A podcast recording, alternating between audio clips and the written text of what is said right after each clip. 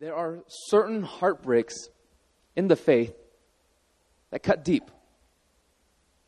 But I don't know what it is. Often, out of many of the heartbreaks and the heartaches that we experience in our life as believers, as Christians, there's none that I think cuts deeper than the one of an unanswered prayer. Unanswered prayer. That place where we get to when you have been contending, you've been asking, you've been praying, you've been interceding to no avail. And it's difficult, right? Because we come to church, we come to service, and the thing that we often hear most is that our God is a loving God. Our God is someone who inclines his ear towards us. Our God is someone who listens to the pleas of the weary. Our God is someone whose eyes go to and fro across the earth, looking towards those whom he loves. And yet, every day, every prayer, every second that goes by, where there's something on your hearts, be it a family member who's in need and you've been praying for their salvation. Might be something in the workplace, might be something personal, it might be in the realm of relationships. But unanswered prayer is often the one thing that brings much conflict in the hearts of the believer because it raises questions. God, are you really that loving? God, I, I thought that's who you said you are. Lord, am I in sin? Am I so bad that you no longer could even look towards me to address the needs of my heart? You see, we, we go back and forth at times wondering if it's God, and we blame sovereignty. We blame many things along the way, or sometimes we even blame ourselves because we don't know quite how to handle this process of prayers unanswered. So, to that end, I want us to go one chapter ahead of where we went last week. Last week we were in Luke chapter 17 and we talked about the idea of thanksgiving in the realm of faith, how those two things are actually very closely tied together. And we found that in the account of the 10 lepers and the one that returned following his salvation. Today we're going to look in Luke chapter 18 at a parable. Now, Jesus loved giving parables. And you guys know that I'm a fan of Jesus. I'm a fan of Jesus because he's a great rhetorician. What's the word? Rhetorician? He's a great speaker. He's a boss. He knows what he's talking about. He knows what he's doing. Jesus would often employ parables and stories, these things that weren't true stories, but he would bring them up as like metaphors so that he can prove a point to his people. And he'd always do it so strategically. But when we get to Luke chapter 18, it's very interesting because a lot of times when Jesus would give his parables, he would often disguise the point of the parable. And when his disciples would ask, Well, Jesus, why don't you just tell us the point? Jesus said, Hearing, some people don't hear. Seeing, some people don't see. It's kind of like the modern day translation of saying, If you know, you know. Jesus would say that, right? But what we find interesting about Luke chapter 18, verses 1 through 8, is that Jesus, from the very get go, tells us the point of the parable that he's about to tell. Now, there's something that we learn in communication, and that's this a great communicator doesn't show all of his cards until the end. Because the element of tension is very important. You want to keep people engaged. You want to make people wonder with you as you take them through the process of the truth that you're trying to communicate.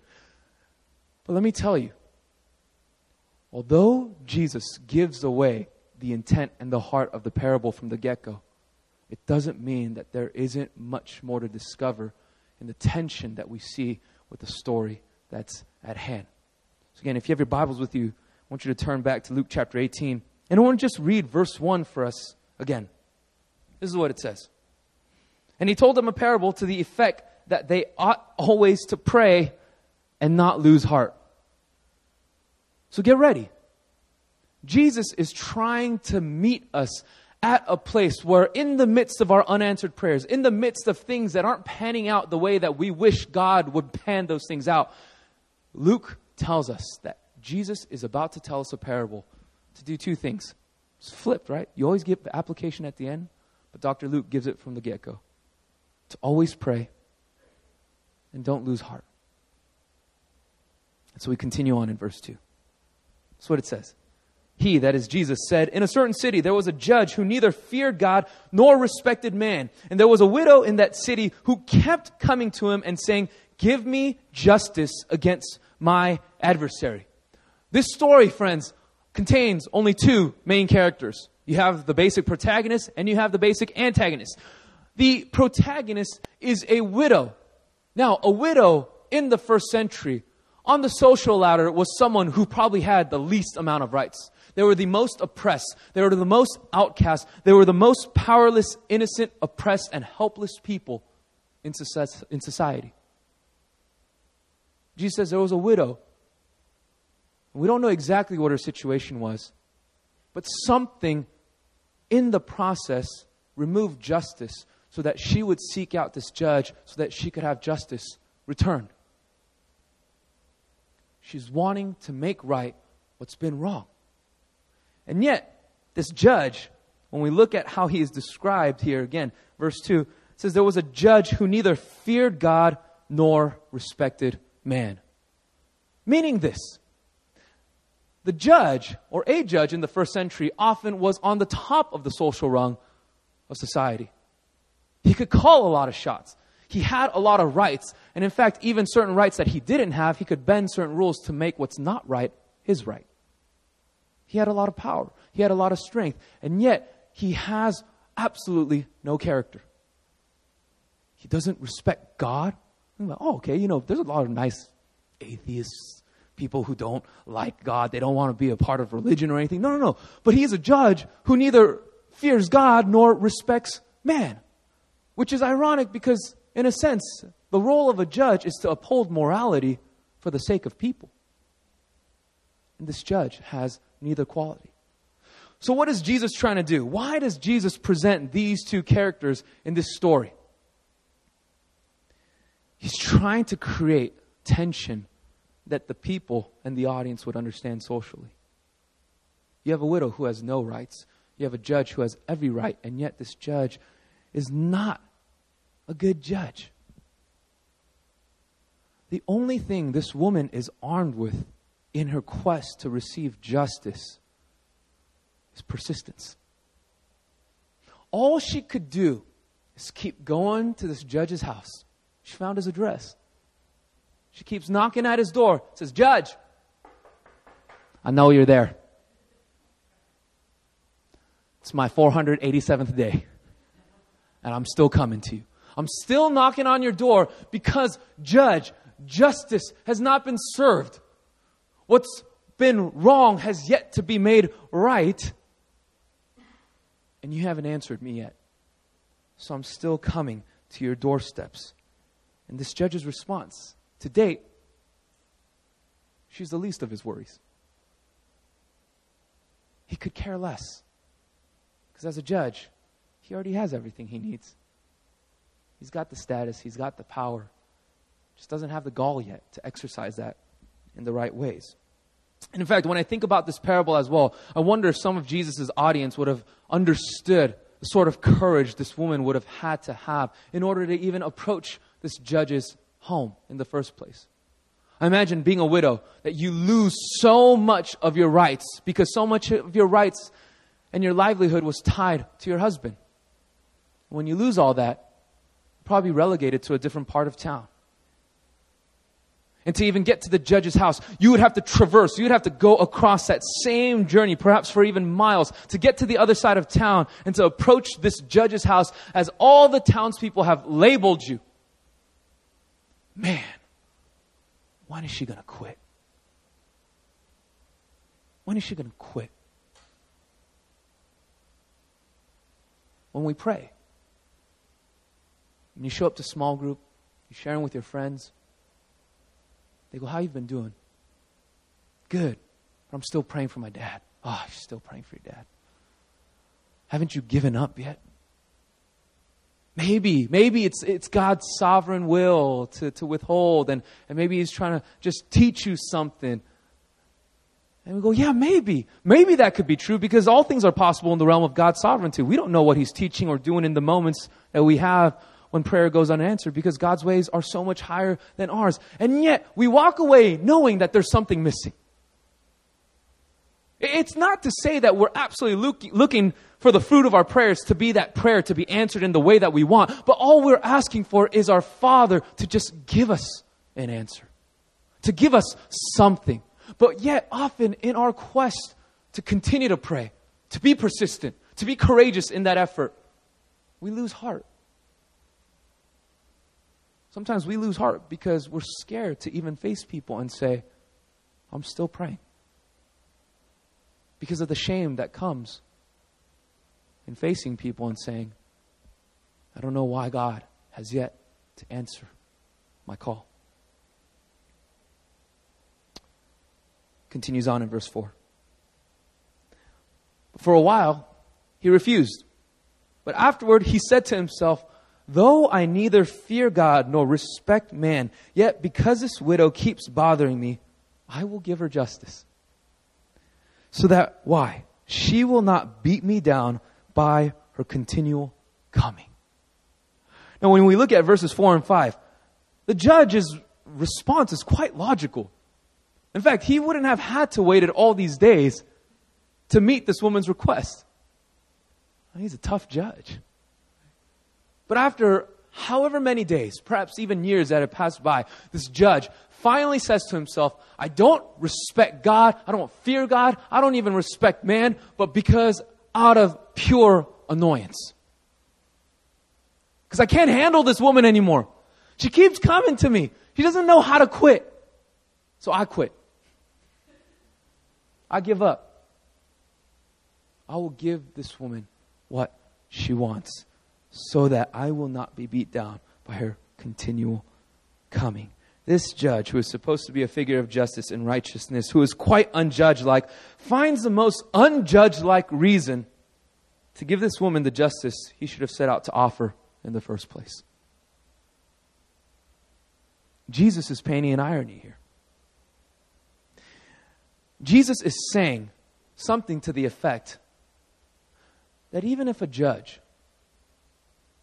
who's not in the right place, who has no desire to uphold morality, will still end up on the side of this woman, as unrighteous as the means may be. How much more your Father in heaven? Verse 6 And the Lord said, Hear what the unrighteous judge says. And will not God give justice to his elect who cry to him day and night? Will he delay long over them? I tell you, he will give justice to them speedily. If this judge, friends, who fears nothing, if you don't fear God, there's not much that you can fear on earth. If you don't have the sense of holy awe coming down to guide your sense of morality, direction, and your compass. Not that the gospel is fixed in morality only, but yet gospel hearted, gospel minded people have a tendency to look towards the morals that Christ had set out towards us things like justice, righteousness, and so forth. But this judge, who is nothing like that, would answer this woman's prayer. Jesus says, by act of comparison, how much more your Father who hears intently, moment by moment, second by second. Even in the moments when you don't talk. I love what Paul says in Romans chapter 8. Sometimes we don't even have words to express to God because we're so inundated. We're so beat down by our seasons and our moments. So what does he say? The Spirit supplies us with groanings too deep for words. You ever pray because you're so hurt? You pray because you're so cast down and beat down by situations and circumstances that all you can bring in front of God is just the, ah, Prayer's not always cute. Pastor Billy always shows up right in between the last song and the offering time, right? It's like, it's like, it almost feels scripted, right? Every Sunday. Yeah. I do a holy bow as I make my way to the front, right? And then I look up, right? Church, let's pray. I sense that God is leading us. And it's like, wow, does he pray like that all the time? Friends, I, I want to assure you, I don't pray like that at home all the time, right? Thee thou God art in heaven, how is thou doest? Prayer, my friends, is not pretty. Because if prayer is God's means for His people to communicate, I mean, for sure, there are moments when we express thanksgiving. Lord, thank you. You are so wonderful, awesome in the way that you bless us. And boy, does God bless us abundantly. We gotta, we gotta learn to count our blessings sometimes because, man, in the midst of a lot of things that are going on, there are still a lot of things that are going on, if you know what I mean. Traces of God's grace. But let me tell you, there are moments when in your times of need and prayer, all you can do is get down on your knees and bring in front of God all this woman could bring her persistence, her longing for justice. This character has absolutely nothing that she could leverage socially, even morally. Widows back then, heck, widows even today. It's not easy for them to find their footing in society. She has absolutely nothing to offer this judge. She has absolutely no back, right? That's what we call it in Korea, right? Back. She has no support. She can't call someone and be like, yo, yo, come on, you could pull some strings, right? You could help me out. You could do something about this. She has nothing. And yet, the great reversal that takes place is this woman who has nothing except her persistence can change even this calloused judge's heart. She could leverage out of her righteousness his unrighteousness, that justice would be served. And so, Jesus says, Will not God give justice to his elect who cry to him day and night? Will he delay long over them? Will God just sit back and act like he doesn't have a concern or a care about what is happening intimately in the lives of those whom he loves, his children, his sons, his daughters? Will he just sit back? Absolutely not. I tell you, he will give justice to them speedily. I admire this widow's courage. I admire that. How often do we do we quit in prayer? Now again, I'm not saying I don't understand that. I get it. It's hard. You know, sometimes sometimes it's it's almost easier to share with people your concerns and your requests, right? Have you ever been in small group? Have you ever been talking to a friend? You go, someone's explaining, man, I got all these needs, and then you go, well, well I don't, I, I hate to be the holy holy person, right? I hate to just ask the obvious, but man, have you prayed about that? Uh, I don't know. I don't know. I, I don't know if I should even bring that to God because, you know, I've tried it. You know, it's an incredibly vulnerable thing to bring your requests in front of God. Because we recognize that there's no one who's more sovereign, who's more powerful, who's as high, mighty, and great as He is to be put in a place where when I make my requests known to Him, to no avail. We're left to wonder what does that mean? God, am I unlistenable? God, have you turned your face from me? Am I no longer worthy, worthy to be called your son, your daughter? Has my sins taken me that far and that deep.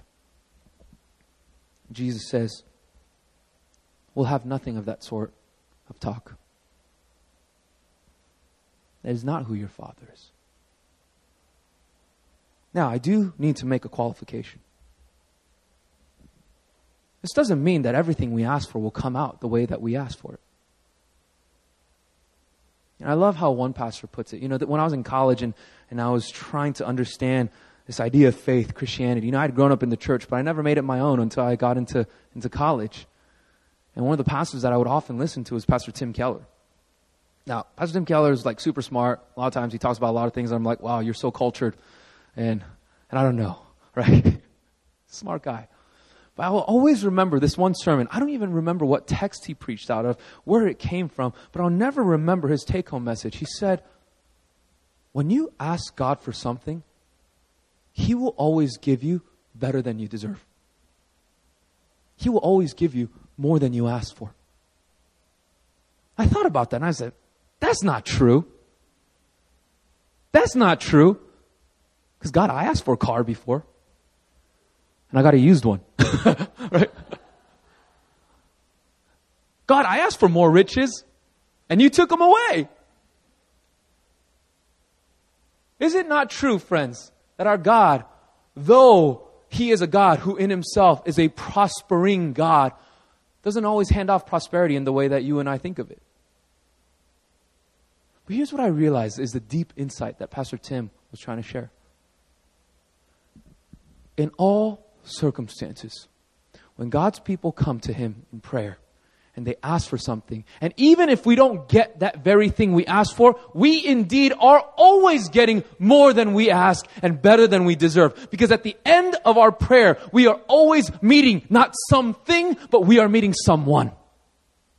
And that someone who stands on the other side is far greater than any gift, anything that can be contained in our hands on this earth.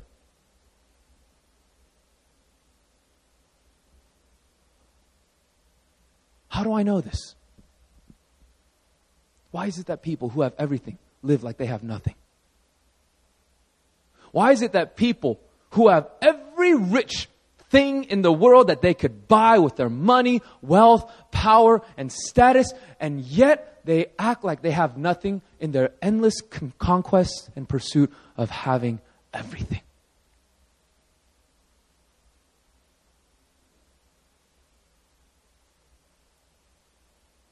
Talked about this a few weeks ago, too. In the history of Israel in the Old Testament, their best moments were the moments when they came to realization man, we got all this quail, we got all this manna in the desert, we got everything we asked for, and what had happened? They took it and they ran off. God was still trying to teach them dependence in the desert. He said, Look, I'm going to send manna. Okay, and man, I don't know what man is. First thing I'm first, maybe one of the first things I'll ask God when I get to heaven. God, I've been dying to try some of that manna. Okay, heaven, heaven's candy. I don't know, right? This is supposed to be great, right? What happened? God was like, all right, everyone, listen up. Gather and collect manna as much as you can, whatever you can eat on each day. But just know that whatever you gather, like what's left over and what you don't eat, it's going to spoil by the next day. Just on the sixth day, gather enough so that you have enough on the seventh, so that you don't have to work for it, but you can rest as you enjoy what I've provided for you. Why did God do that? To know that what He gives is enough, not just because what He gives is enough, but because He Himself is enough. That's something that I think we have to be honest about. Lord, in seasons where I have longings, and friends, these longings are real. What does that longing say about the current condition of my heart? If I'm honest, am I seeking the thing or am I seeking the one?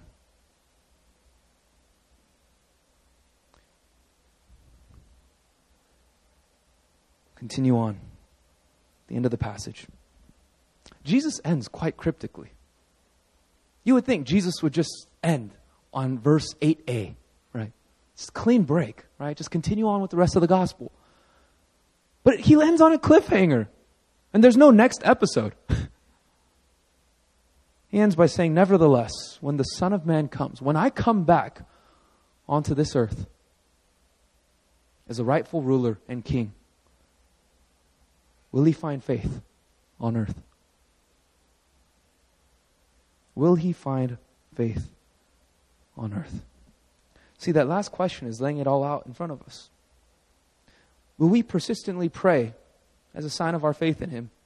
Or will we not give up so easily in asking as that sign of our faith?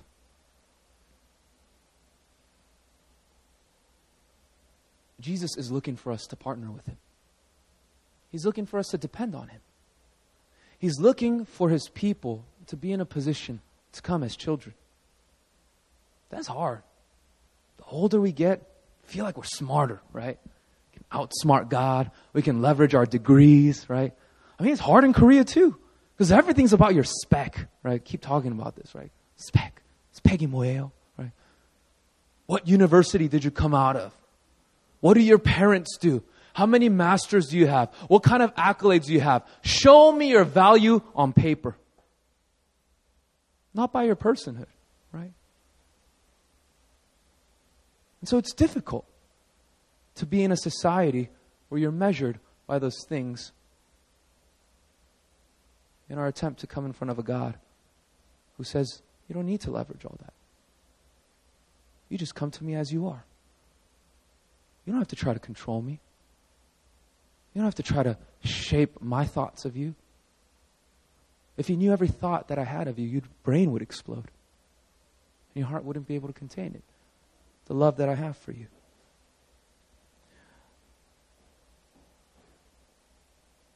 I want to go back to addressing some of the folks here who, who maybe have quit praying.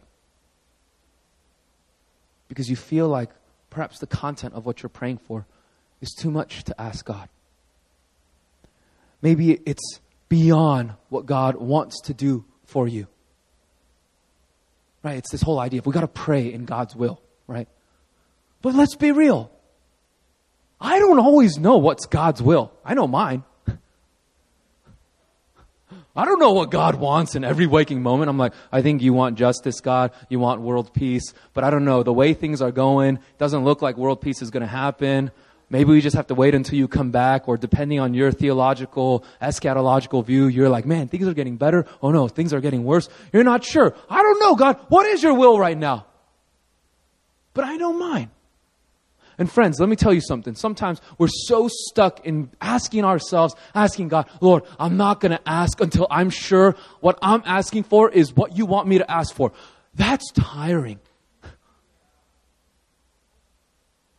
I'm going to use another Jed analogy. You know, if my son came to me and goes, Father, what is your will? Why do you ask, son? Whoa, whoa, whoa, what do you, what do you, what do you mean by that? Oh, no, no. I want to know what you want so that when I know what you want, I know what to ask for because what you want is, is now what I'm going to ask for and what I want. Now, in one sense, that's really cool in a faith perspective, right? Because it's like, oh, there's a bridging of hearts. And like, yeah, we want what the Father wants. But listen, in this parable, the issue that Jesus is trying to raise is again what? Always pray, and as you are always praying, don't lose heart. That idea of don't lose heart presupposes, Jesus is assuming correctly, he is presupposing rightly that you and I will face discouragement by unanswered prayer along the way. Meaning, there are going to be things that you and I ask for that maybe God is not answering in the moment. We don't even know if it's what God wants for us in the moment. And yet, Jesus says, do not lose heart. I love that expression. Jesus is saying, sometimes when you pray, you leave your heart behind. You make it mechanical. Lord, here I am. I'm just saying it to just say it again so that you don't forget as though you are the God who forgets. No, but Jesus is saying, it's okay. It's okay to come in front of God. And just as you were so desperate on day one, doesn't mean that on day 500 that God somehow forgot. Jesus says, don't lose heart because it's not just your issue, but what's important is the person you bring your issue in front of. Yeah, as a dad, I want Jed to want what I want. I mean, that's like, that's, that's ideal, right? Listen to your father, right? Do as I say. Do what I want. But you know, let me tell you something. Even when I know I will say no to my son, I love it when he comes to me. I love it. I love it. Sometimes when we're at home, it's late at night. I might go out somewhere real quick, or Pastor Daisy might go out real quick to the Pyeongchang, right? We have a CU right in front of our house, right? And I love it, right? You can have everything there, he drinks, and like sometimes we get like cup ramen, you know, at weird times of the day. But every time someone leaves, Jed always looks at the other parent and goes, "Oh, like take me out right now too." Now sometimes parents just get annoyed and go, "Oh, no, no, we're not going out right now, right? But sometimes he does that to me and I go, oh, I love this. Because he knows I have the means to be able to provide that. Because every time my son comes to me, every time we go in front of our Heavenly Father, we may not know whether He will answer. And friends, doesn't God correct us anyway? Sometimes you bring ridiculous requests. I don't think God is insecure where he's like, oh my gosh, angels. Oh, dang it. He asked for that. Billy asked for that. What are we going to do? I think God's far more secure than that. Amen. I think God still loves the fact that we just come to him because it's preserving the integrity of our relationship with him. He is still Father and we are still his children. I get challenged. I remember one of my old campus ministry pastors. We were, we were driving around, right? And you know, he had to look for parking on the on like um, one of the one of the streets um, near UCLA. And he goes, "Up, oh, Billy, come on, let's pray. Let's pray for parking right now." I'm like, "What?" It's the most dumb thing to pray about, right? Just wait for it in the natural, right? Right? And this guy, he's not even, he wasn't even like a Holy Spirit guy, right? He's not, He's not charismatic by any means, but he's like, let's pray for parking. I was so challenged by that. He's like, yeah, Billy, sometimes I pray and God gives me the front spot. And I go, really? I remember he was sharing, he does it because it helps him be in the practice of remembering who he is in front of God. So challenged by that. Friends, God already knows. We spend so much time trying to fix ourselves before we even enter into the place of prayer when we forget that the place of prayer is not where we leave our mess behind, but Jesus says, no, it's where you bring your mess with you and you hand it off to me.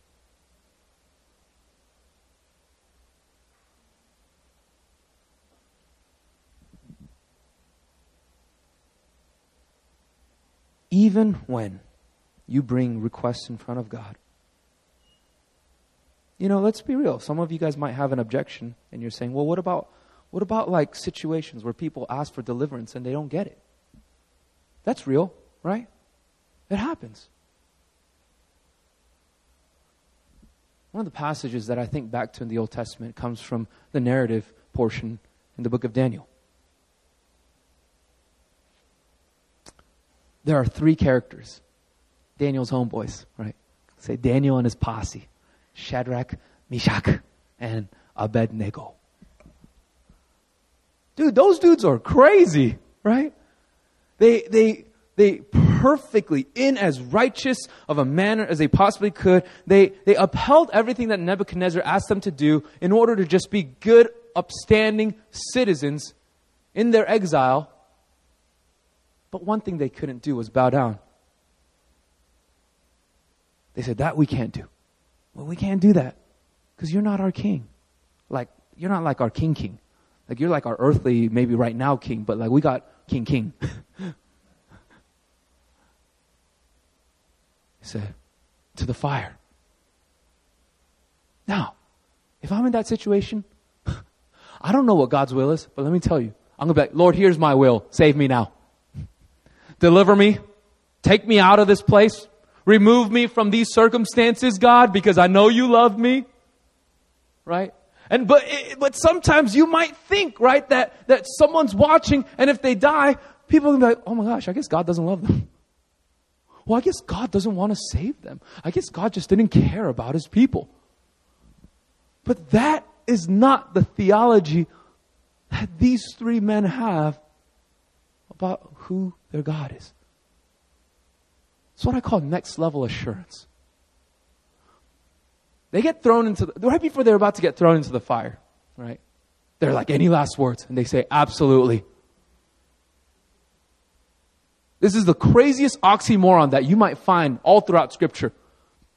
Our God will deliver and save us. But even if he doesn't, he is still God.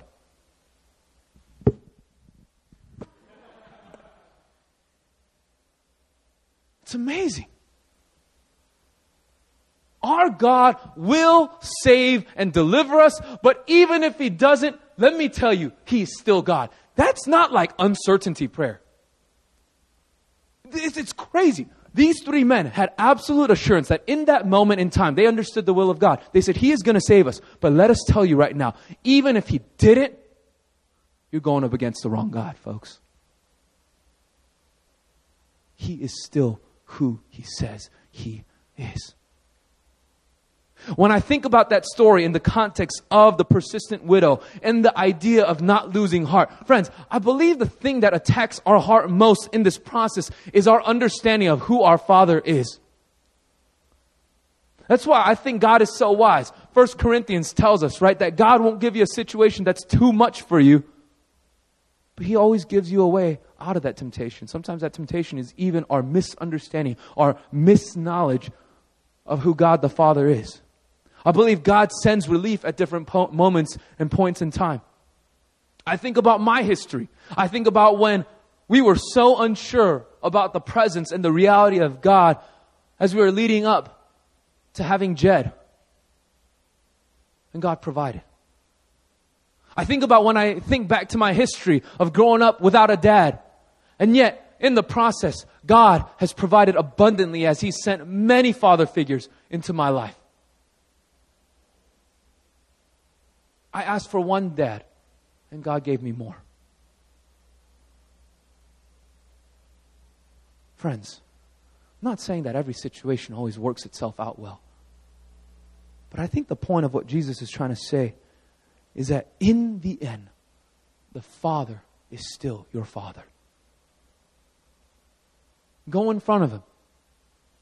If there's nothing you remember from my message today, you can remember this. You go home today. You dig up out of your closet that one or two things, those things that you gave up on, and you're scared to bring it in front of God again because it's vulnerable. It hurts to ask again and again. And yet, God says, Come on, man. Come on, son. Come on, daughter. I could take it. Bring it to me again. Bring it to me again. And I may not give it back to you in the way that you imagine or ask, but because I'm that sort of father, you just wait until it comes back. Maybe in my lifetime, maybe not. Maybe some of the things that we're praying for can't be contained in my generation. It may need to work itself out in the next. I don't know. My job isn't to fulfill those things. My job is to simply present before my Father who loves me. I remember back when my parents got divorced in college, and, and I, I shared this. You know, it was a very tough time because it not only brought strain in the household, it brought strain financially, brought strain socially. My mom, for a season, couldn't go back to the church that she attended because that's the church that she went with my father. And I understand the, the heartache of single parents. And I remember the heartache that my mother experienced because she said, I said, Mom, why can't you go back to home church? And she said, Because people are talking. People are talking. It's not safe.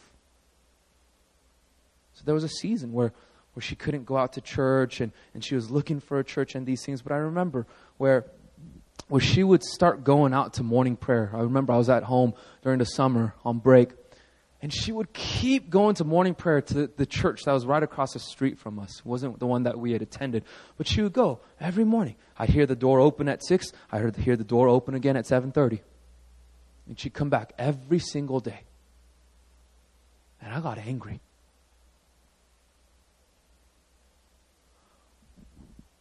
Why? Why, God, would you make this woman who has lost just about everything keep seeking you when you already signed her death sentence? She keeps going, thinking you're going to give her something. But God, you're going to leave her hanging, just like dad did. So I remember one morning she came, she comes back from morning prayer, and I was so mad that I stayed up after she left because I was waiting for her to get home because I could confront her then.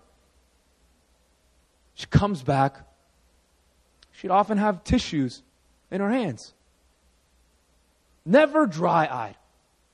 She's just pouring out in front of God. You know, my mom, my mom didn't have an education beyond elementary school because she was a product of the Korean War. My mom was born in 45. The Korean War broke out in 50. She just had to learn different trades and practices to get through in life. She had nothing to leverage. All she could do was go to morning prayer at six in the morning across the street, hoping that something or someone or some deliverance or some help would come as she was living under the same roof as her son who was starting to lose faith. So I confronted her. Oma, why do you keep going? What are you going to get out of it? What is God going to do for us now? Look at the pain that He's already brought in, and you keep going out expecting Him to give us something better. Mom, just accept the things as they are. And I remember my mom looking at me and saying, But Billy, what else can I do right now? Where else could I go? Where else could, could we ask for help to come along this way? I can only go in front of our Father in heaven and see what He might be able to do for us. I didn't leave that conversation convinced that I should pray. It was, it, was a, it was a weird time for me. I was growing in my faith, and yet I still had a lot of questions about who this Father, who this God really was. But my mom left one of the most important lessons for me in my life. The answer to her prayer didn't come in any of the ways that we had expected. We were praying at the time that we'd be able to keep our house. Couldn't keep it. We had to sell it. One of the downers that we faced was that during that time, we ended up having to just live with different people. First, it was my uncle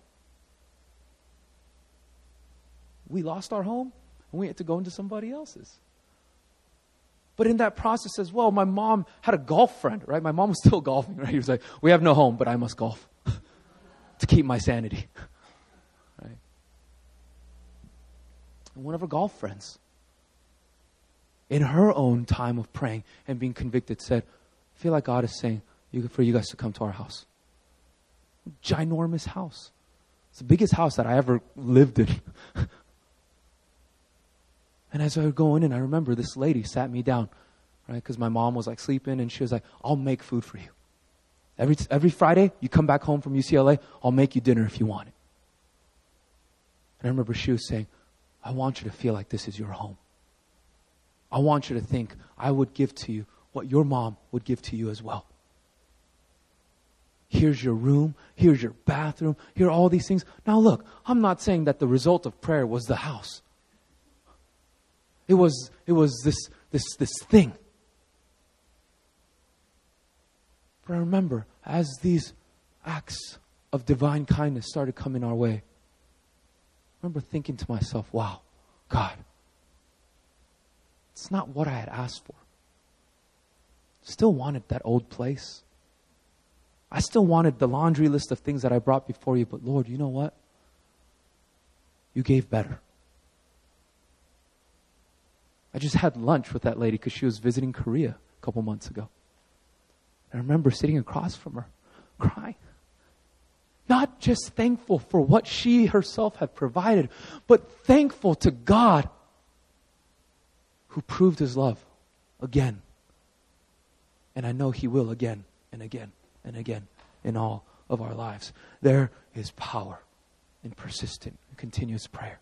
Not because of what you pray Prayer is not magic where you string the right words together with the right amount of eloquence and somehow God goes, now I'm listening. Prayer is not powerful because of what you say, but because of who you say it to. And prayer often finds its greatest strength not when you feel like you have everything you need, but often in moments when you lose everything you have so that you are directed to the only one that you need.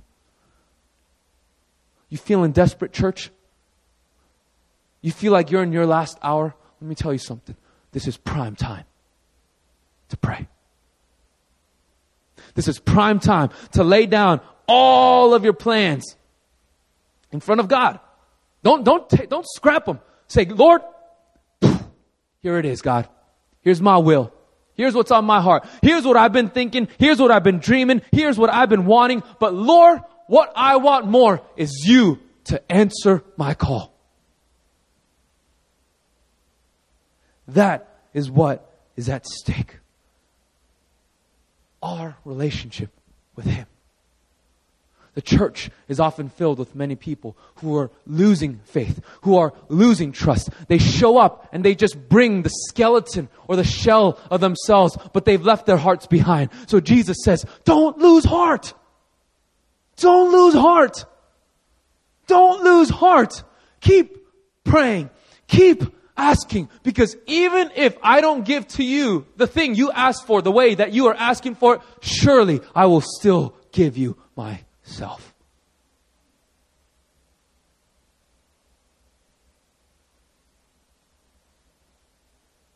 I wonder. You know, a, a non believer will hear this and say, You're stupid, Pastor. You're stupid that you believe that there's somewhere up, someone up there who actually listens and hears. And I say, that is what my faith is predicated on that God would hear the cries of his people enough that he would send his one and only Son to give us an answer and a substitute better than we could have ever dreamed, dared, or asked. And that if God would even give to us his Son as an answer to our deepest cry, it is not too much for him to continue to listen to the cries of the broken. Now, I just want to invite Sam back up real quick.